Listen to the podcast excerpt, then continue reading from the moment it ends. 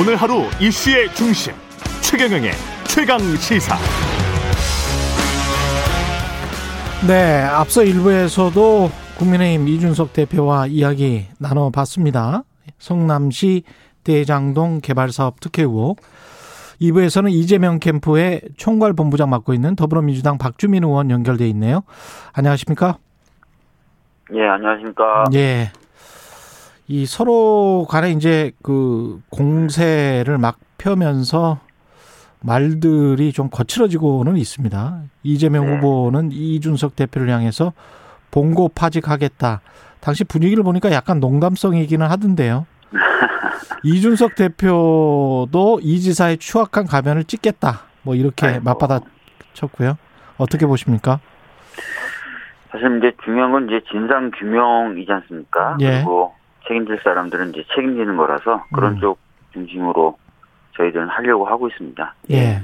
이준석 대표 아까 말씀을 들어보니까 무능했다. 부패도 좀 끼어 있었을 것이다.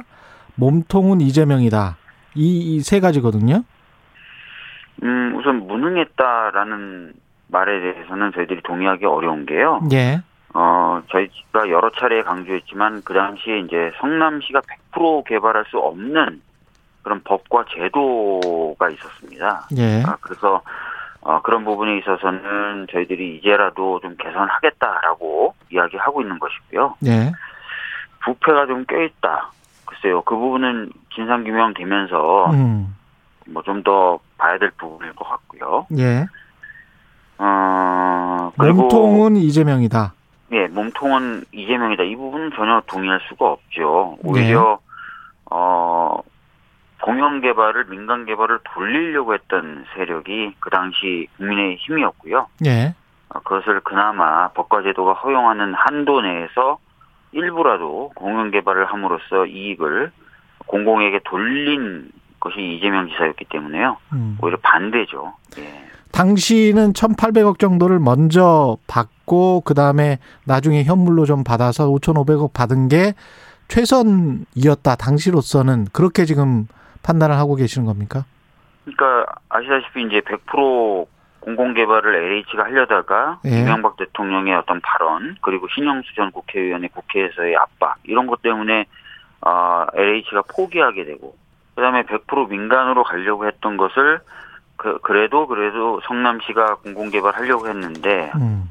어뭐 그 지방채 발행이라든지 이런 게발 어, 지방채 발행이나 이런 게 안 되지 않습니까? 그러면서 사실은 이제 민과 함께 아, 개발하게 됐고 그 상황에서 부동산 경기의 불투명성이나 이런 것들을 고려해서 우선적으로 어 배당을 받는 것 이 구조를 만든 거죠. 그렇기 때문에 어 나름 어 허용돼 있었던 법과 제도 안에서는 최선을 다했다 이렇게 봐야 되겠죠. 예. 그런데 그 이후에 이제 시간이 흘러서 어 화천대유 그리고 투자자들이 천문학적인 돈 잔치를 한 것 그리고 수많은 뭐 정관 출신의 고문들을 영입한 것들 그 다음에 뭐 퇴직금을 주고 50억을 주고 뭐 이런 것들은 어떻게 봐야 되나요?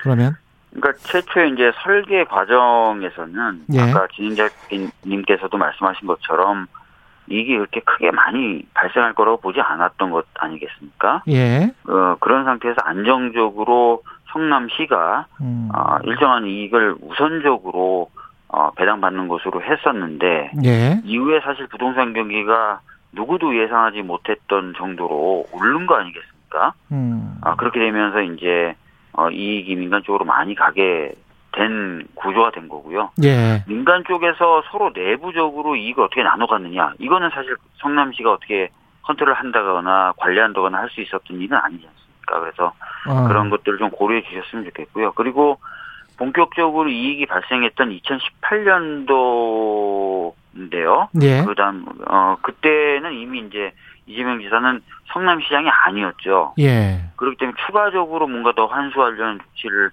아, 할 수가 없었던 그런 상황이라는 것도 좀 이해를 해주셔야 될 것 같습니다. 음. 결국은 이제 화천대유 관련해서도 진실 밝히는 게 굉장히 중요할 것 같은데요. 어느 정도로 뭐 정재계 관계로 돈이 들어갔었을 수도 있고 그런데 네.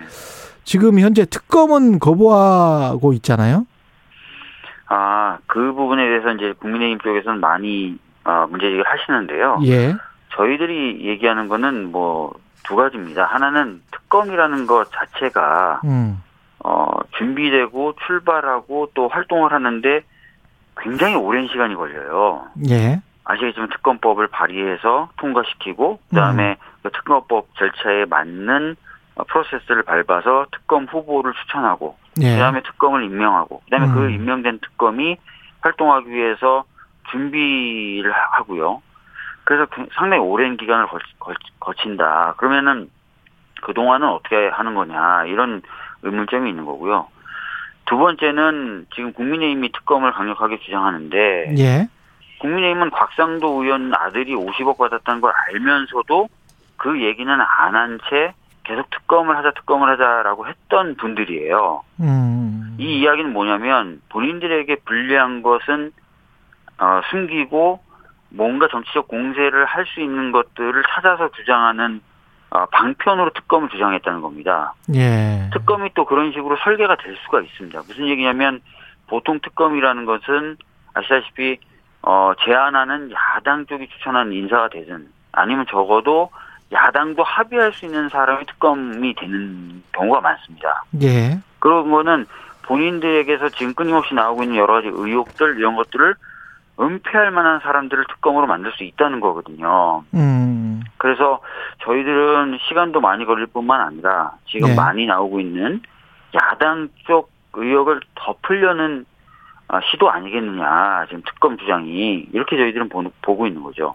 그 같은 당의 이상민 의원은 특검 받아들이자 뭐 이런 입장이던데 당 내에서는 어떤 생각들입니까? 그 생각이 아마- 일치하지는 않습니까? 아마 이상민 의원님이 특검 받아들이자라고 얘기하는 것은 예. 그쪽이 특검을 하자고 주장을 하는 음. 그 모습 또 어, 그것을 통해서 짜려고 하는 프레임이 있으니 음. 어, 그런 것에 대한 정치적 대응의 의미로 그냥 특검 수용을 하자라고 얘기하시는 거지, 어, 정치, 어, 그런 어떤 정치적 의미가 아니라 진상 규명을 위해서 특검이 더 주- 좋다. 이런 차원에서 아마 말씀하신 건 아닐 것으로 생각합니다. 그 이준석 대표는 검찰을 약간 못 믿는 투로 지금 이야기를 했거든요. 그 검찰의 압수수색도 완전히 못 믿겠다. 음, 는 완전히 믿지는 못하겠다는 그런 투였어요. 검찰이 지금 이제 수사를 본격적으로 시작을 했죠. 예. 이제 시작했는데 못 믿겠다라고 하면 전 사실 납득이 잘 안 되고요. 예. 좀 지켜봐야죠. 예. 좀 지켜봐야 된다. 네. 이 관련해서 이번 사건은 그 화천대유의 행태로 보면 김한배 씨가 이제 법조팀장이었고요. 경제제. 네. 그리고 그 이상하리만큼 검사장이나 검찰총장 대법관에 집착을 한단 말입니다. 고문으로. 네. 네. 네. 법적 카르텔이 있었고 근데 또 연희동 자택 그 윤석열 당시에 지검장 부친의 자택을 또 김만배 씨의 누나가 아, 산단 말이죠. 네. 이거는 어떤 뭔가 뭐 연관성이 있을까요? 김만배 씨가 뭔가를 작업을 하는 그런 과정이었을까요? 음, 뭐, 법조인들, 특히 고위 그 법조인들이 많이 연루가 돼 있는 것으로 지금 나타나고 있습니다. 예. 그럼 아마 아, 일반적으로 봤을 때 두 가지 의미가 있을 것 같은데요. 하나는 뭐 혹시나 과거에 어떤 사건들을 했는데 그 사건에서 좋은 결과를 낳게 해준 거에 대한 보훈 그리고 또 하나는 어, 앞으로 생길 수 있는 송사에 대한 대비 뭐 이런 두 가지 의미가 있지 않겠습니까? 예.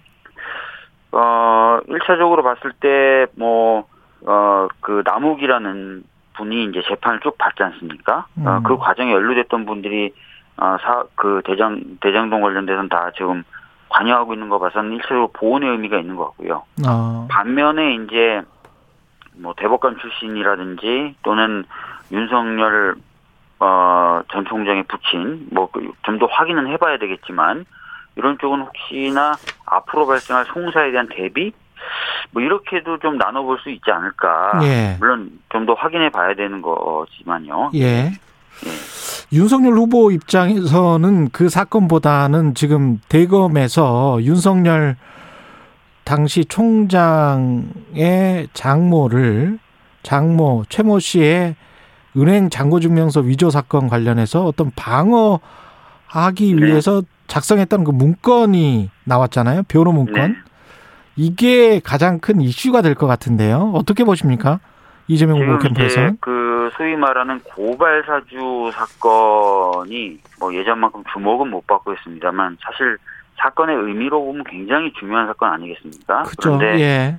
예, 관련돼서 지금 추가 보도가 계속 나오고 있고 음. 그 중에 하나로 어제 세계일보가 아, 윤석열 장모 관련돼서 또 대검에서 뭔가 마치 변호사인 것처럼 어, 법리 검토라든지 뭐 분석을 했다 이렇게 지금 보도가 나오고 있어요. 그래서 이렇게 연속된 보도를 보면은 확실히 이제 대검의 이제 수사정보정책관이라든지 이런 아, 공식적인 부서가 아, 윤석열 총장의 개인 변호사처럼 움직이거나 또는 심지어는 아, 그렇게 해서- 생산된 내용을 가지고 어, 국민이라고 할 수 있죠. 어, 그 상대방을 공격하는 아, 그런 어, 형태를 보였다라고 좀 생각이 되고 있습니다. 그래서 이 부분에 대해서는 정말 강력하게 이번에 국감을 통해서 문제 제기하고 음. 어, 뭔가 좀 밝혀내고 하는 작업을 해야 될 것 같다고 생각하고 있습니다. 곽상도 의원은 제명 절차를 이준석 당 대표도 처리를 할 것처럼 이야기를 하던데 민주당은 협조할 용의가 있습니까? 박상도 의원 제명에 대해서는 뭐 당 차원에서 한번 좀 논의는 해봐야 될 것 같은데요. 예. 뭐 제명을 하든 안 하든 뭐 그게 중요한 것 같지는 않고요. 음. 분명하게 지금 어, 수사나 이런 부분에 협조를 어, 박상도 의원이 하셔야 되는 거고요. 예. 그걸 통해서 조금이라도 뭔가 진짜 아, 이상한 의혹이 제기되면 아, 당연히 거기에 대한 책임을 져야 된다라고 생각합니다. 지금 보면은 뭐 아드님이 산재다 뭐 이렇게 얘기하셨는데 예. 또 노컷의 보도를 보니까 굉장히 왕성한 조기 축구 활동을 하셨더라고요. 그렇죠. 예. 그래서 지금까지 나온 보도라든지 이런 것들을 보면은 음. 전혀 이제 해명이 뭔가 어, 이해가 되거나 납득이 되는 상황은 아니라서요. 그렇죠. 산재 신고도 안 했고 그다음에 그냥 위로금 성격으로 줬다고 하는데 그럼에도 저 세금은 또 산재는 비과세잖아요. 네, 맞습니다. 네. 예. 그러면 50억을 그대로 다 받아갔어야 되는데 22억이나 세금을 냈단 말이죠. 네. 그거는 퇴직금 성격이 거의 확실한 것 같거든요. 그렇게 네. 되면 법적으로는 네, 맞습니다. 그러면 50억을 퇴직금으로 줬다는 거는 어 그걸 어떻게 봐야 될지 는 모르겠습니다. 사, 31세 6년 일한 청년에게 줬다. 근데 국회의원 아들이었다. 음, 그리고 뭐 그런 얘기도 있지 않습니까? 그 천하대유가 어, 사업을 통해서 배당받은 건 한 577억이고 예. 쓴 비용은 한 350억이라서 이익은 한 222억 정도, 227억 정도 나왔는데 예. 50억이라면 4분의 1이죠. 예. 그러네요. 그렇게 따져봐도 좀 이상하고 예. 네. 그런 의미에서 검찰 수사를 좀 지켜봐야 된다. 이재명 후보 측은 그런 거네요. 특검은 네, 네. 시기가 뭐 계속 시간만 끌 뿐이다. 그러면서 정치 공방으로만 이어질 뿐이다. 이런 생각이신 것 같고. 네. 더불어민주당 경선 관련해서는 어떻게 보십니까? 지금까지의 판세와 앞으로 판세는? 음, 저희가 이제 굉장히 이제 어렵다고 봤던 호남에서 최종적으로 과반을 넘기는 것으로 어, 끝났습니다. 예. 굉장히 중요한 의미가 있는 것이거든요. 그러니까 음. 2위 후보인 이낙연 후보의 정치적인 본거짐임에도 불구하고 저희가 과반을 했다는 것이라서요. 예. 그래서 나머지 이제 남아있는 경선 과정은 조금 더 탄력을 받아서 갈 수 있지 않을까 이렇게 보고 있습니다. 예. 음. 이 탄력을 그 대장동 특혜 의혹이 이렇게 뭐랄까요? 가로막을 가능성은 없을까요? 그 탄력 뭐, 받는 거를? 뭐 보수 언론이라든지 야당에서 지속적으로 아마 이거 관련해서 공격을 하려고 할 겁니다. 근데 네. 어 곽상도 의원 아들 건 또는 윤석열 전 총장의 부친 건을 어 보시면 아시겠지만 음. 어, 국민의힘 쪽 게이트로 지금 어, 밝혀지고 있는 상황이다. 저희들은 그렇게 보기 때문에 예. 이거 자체가 뭐 큰 악재가 된다 이렇게 보진 않습니다. 이게 이제 검찰 수사로 뭐 부패나 부패한 사람들이나 이런 거는 도려내야 된다는 거는 다 국민들이 다 동의를 하실 것 같고요. 이렇게 많이 민간이 가져갈 수 있는 어떤 개발 이익의 시스템 이거는 법적으로 뭔가 국회나 후보들이 해야 되는 일 아니에요? 네, 그래서 저희가 지금 어, 두 차례 이번 주에만 벌써 두 차례 관련된 제도 개선을 하기 위해서 음. 토론회를 개최했고요. 예. 그 토론회에서 나왔던 내용들을 바탕으로 어, 개발이익 환수 제도를 개선하는 어, 그런 정책 공약을 어, 만들어서 발표할 예정입니다. 예. 그거는 언제나 발표하실 거예요? 개발이익 환수 관련은 공약은? 내용적 틀거리는 어느 정도 완성이 됐기 때문에 저희가 토론회를 한 거고요. 예. 어, 그것을 좀 다듬는 데 시간은 조금 걸릴 것 같습니다. 근데, 어, 빠르면 이번 주말, 어, 늦으면 다음 주 초 정도에 발표할 수 있을 것 같습니다. 이게 대해서 개발 이익이 국가 전체로 돌아가는 게 합당할 거는 같은데요. 또 그 개발 이익 환수제 관련해서 뭔가 틀을 만들어서 제시를 하면은 반대도 만만치 않을 것 같거든요. 네, 아무래도, 어, 어떤, 민간 쪽에서는 음. 그런 식으로 하면은 누가 시장에 참여하겠느냐, 뭐 이런 얘기를 할 수 있겠죠. 그래서 예. 저희 후보가 뭐 건설사는 정당한 건설 이익을 가져가고, 예. 참여한 금융기관의 경우에는 어, 금융을 일으킨 것에 대한 정당한 대가는 가져가되 예. 주로 이제 인허가로 인해서 발생하는 불로소득의 경우에는 철저히 환수하는 거- 것으로 이렇게 지금 얘기를 하고 있지 않습니까? 아마 그 음. 정도 틀이라면 시장에서도 무조건 네. 반대하기는 어렵지 않을까 이렇게 보고 있습니다.